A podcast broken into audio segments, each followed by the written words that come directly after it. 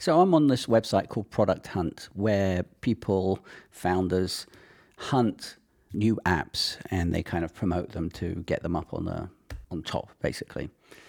People upvote them, you can comment on things, and I find a lot of apps there which are actually really good, but there is a bunch of rubbish there as well. So yeah, part of my job is to go out and search for good apps, new apps, things that are interesting, things that are simple, things that take friction away. And in recent times, I've been looking for a really simple note taking app, just something simple. I use Apple Notes, I use Craft for project things. I have used drafts, and there is obviously Bear, etc. But I think drafts is starting to get a bit complicated. So I was really looking for something really quite simple. Now I've gone in the past couple of days. I've gone through so many apps, many of them on Product Hunt. Some of them I've just found through tweets and people uh, talking about them. But I just cannot find anything that's just literally a notepad. And I found one that hits the mark really close. But again, they've complicated it with certain features that just don't need to be there. They obviously have a use case for it because they've spoken to, I'm hoping, I'm hoping that they've spoken to their users about, or they've done some sort of research as to why they've added these features.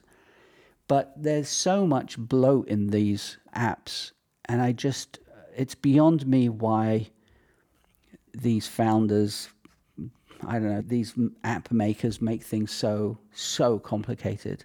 So I've gone back to using Apple Notes and I've created a shortcut to add a simple quick note. That's all I kind of needed. But I use Apple Notes as my as kind of like my my archive. I, I have everything in Apple Notes. I don't want my notes and, and things all over the place. What I wanted was a place where I can simply add notes and then send it and then put it into Apple Notes as like an archive of things that I need to keep. But it's they're so hard to come by because again, software makers make things stupidly complicated and it, it's insane. So, what's the point of this? The point of this is don't make things more complicated than it needs to be for yourself.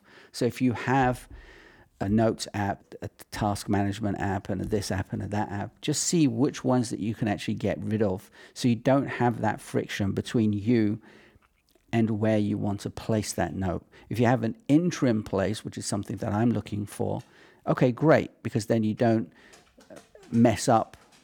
Wolf is going down the stairs again. You don't mess up your workflow. But app makers really do need to simplify a lot of these apps that are out there. Anyway, something on my mind I wanted to share with you. What do you think? Do you think these apps are complicated? Do you have an app that you hope was simpler? Let me know. Anyway, have a great day, and I'll see you in the next one.